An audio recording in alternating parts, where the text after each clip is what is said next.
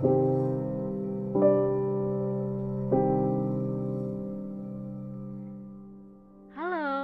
saya Roro dan selamat datang di Malam Podcast. Apa sih yang bikin kamu inget sama kota Bandung?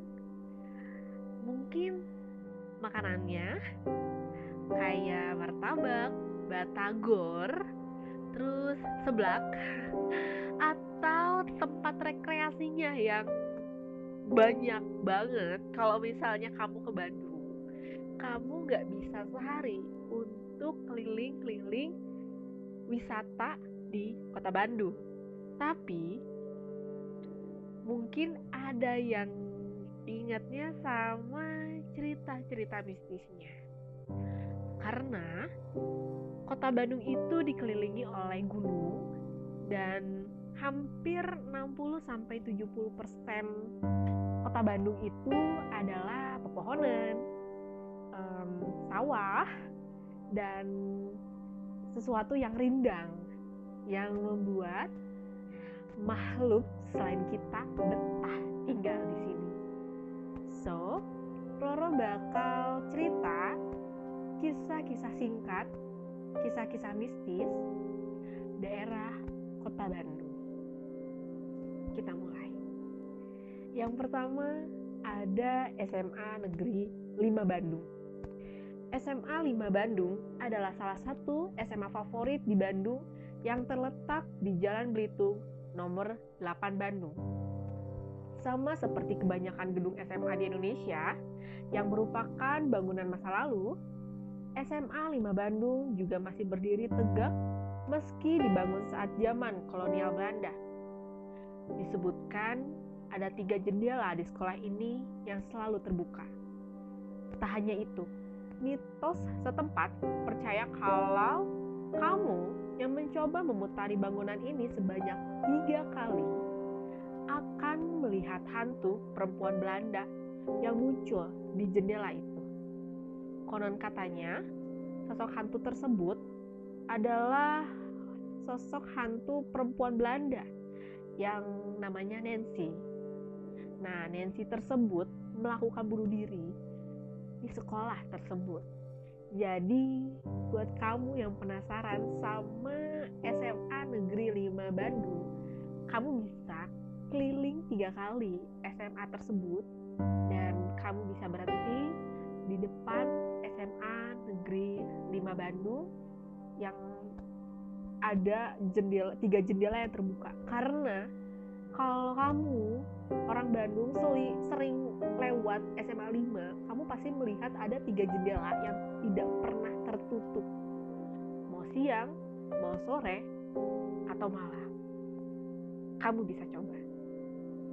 Yang kedua ada Jalan Cipaganti nah Jalan Cipaganti ini sebagai salah satu jalan lalu lintas terpadat Jalan Cipaganti memang ramai oleh hilir mudik kendaraan baik siang atau malam. Namun, cerita misteri menyebutkan bahwa sering terlihat penampakan hantu pria tanpa kepala dengan baju pendekar zaman dulu yang muncul sekitar pukul 1 dini hari. Penasaran? Kamu bisa mencobanya. Melewati jalan Cipaganti mungkin kisaran jam 1 dini hari. Yang kedua, yang ketiga, maaf, ada patung Heisi Febrak Jalan Maluku. Bagi kamu warga Bandung, pasti tahu cerita sosok Heisi Febrak. Febrak disebut sebagai pastor asal Belanda yang bertugas di Aceh pada tahun 1870 silam, serta kawasan Indonesia lainnya. Verbrak meninggal di lokasi monumen tersebut berdiri karena kecelakaan pesawat sehingga pusara makamnya terletak di bawah patung tersebut. Nah, kisah angker muncul ketika beberapa warga sering melihat patung perunggu ini setinggi 4 meter bisa bergerak sendiri. Jadi, um, mitosnya adalah ketika kamu malam-malam ya pukul 11 malam ke atas lah ya menuju dini hari kamu coba lewat ke Jalan Maluku. Ke depan patung Pasteur. Di situ berdiri tegak. Warna patungnya hitam dan tingginya kisaran 4 meter. Konon katanya, ketika kamu melewat situ, mata dan kepala pastor itu akan bergerak sesuai gerakan kamu. Misalnya kamu kiri, kepalanya ikut ke kiri. Kamu ke kanan, kepalanya ikut ke kanan. Kamu boleh coba. Yang keempat, ada pohon di Jalan Siliwangi. Mitos menyebutkan bahwa di Jalan Babakan Siliwangi ini pernah ada anak kecil yang tertabrak di pohon sehingga meninggal.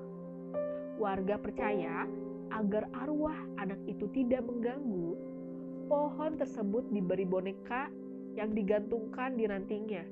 Bahkan ada cerita beredar jika sosok hantu berbentuk boneka melayang di tengah jalan. Disebutkan gadis yang meninggal itu bernama Uci, lantaran tabrak lari pada tahun 1981. Tak cukup itu saja, Cerita lain menyebutkan ada sosok hantu perempuan membawa boneka dengan muka hancur muncul di sana. Jadi, kalau kamu lewat jalan Babakan Siliwangi, kamu bisa melihat karena di situ adalah kawasan rindang dan tidak begitu banyak penerangan. Bahkan ketika kamu melewat di situ tuh eh, mistisnya dapat. Dan ada kalau kamu bisa melihat di situ ada beberapa boneka yang digantung. Boneka perempuan ada kepala boneka yang sengaja digantung di situ. Kamu boleh coba melewat jalan Siliwangi pukul 11 malam lewat karena di situ adalah jalan aktif. Jadi kalau misalnya kamu jalan lewat situ jam 10 malam itu masih ramai. Tapi ketika jam 11 lewat semuanya sudah mulai sepi. Dan semoga aja kamu beruntung bertemu dengan hantu uci. Yang kelima Dago Pakar. Kawasan Dago Pakar terkenal dengan dua buah gua di sana yaitu gua Jepang dan Belanda. Mitos percaya bahwa di daerah itu dilarang menyebutkan kata lada. Kata dalam bahasa Sunda yang berarti pedas. Kamu boleh percaya atau tidak, namun warga sekitar sering melihat penampakan hantu prajurit masa penjajahan di sekitar gua. Tak heran karena kedua gua tersebut menjadi tempat pembantaian prajurit. Kamu boleh coba jam malam atau kamu mau ikut ekspedisi malam ke Dago Pakar tepatnya di di Taman Insinyur Haji Juanda kamu bisa masuk dan kamu bisa merasakan sendiri bagaimana mistisnya kedua gua tersebut. Yang keenam ada ITP Bandung. Bangunan lama selalu membawa kesan angker. Itu pula yang dialami oleh Institut Teknologi Bandung atau ITB. Didirikan pada 3 Juli 1920, ITB sering kali memiliki kisah-kisah horor yang diceritakan turun-menurun dari generasi ke generasi mahasiswa selama 93 tahun berdiri.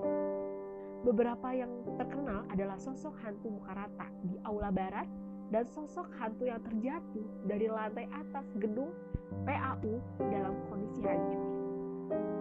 Kalau kita per, uh, kita mengingat ITB, kalau kamu yang pernah ke ITB, entah itu daftar atau kamu yang benar-benar mahasiswa ITB,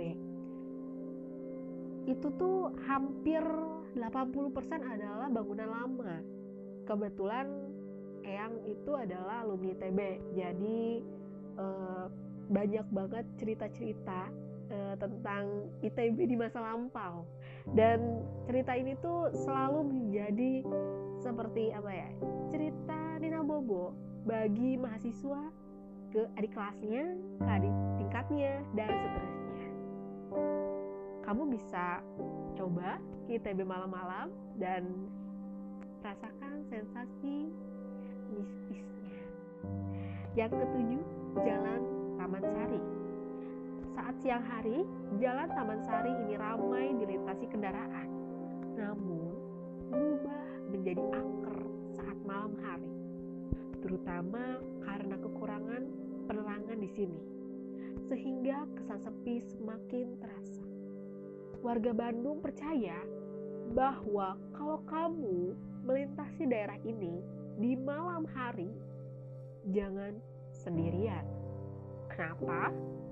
Kalau kamu sendirian, maka kamu akan ditemani oleh sosok hantu wanita. Entah bagaimana wujudnya, mungkin sesosok kuntilanak. Sekian cerita-cerita horor dari kota Bandung. Mungkin kamu yang warga asli kota Bandung atau kamu yang bukan warga kota Bandung, kamu bisa search cerita-cerita lainnya, cerita-cerita mistis di kota Bandung karena gak cuma ini saja, karena banyak sekali cerita-cerita hantu kota Bandung yang bakal bikin kamu tambah merinding. So, kalau kamu pernah ke, kota Bandung, kamu coba lintasi Taman Lansia. Roro pernah merasakan sendiri dan di situ ada sosok wanita tua yang kalau kamu beruntung dia bakal nunjukin wujudnya kepada kamu. Sekian dari Roro dan kamu itu tidak takut akan kegelapan. Yang kamu takutkan adalah apa yang ada di dalam kegelapan itu sendiri. Bye.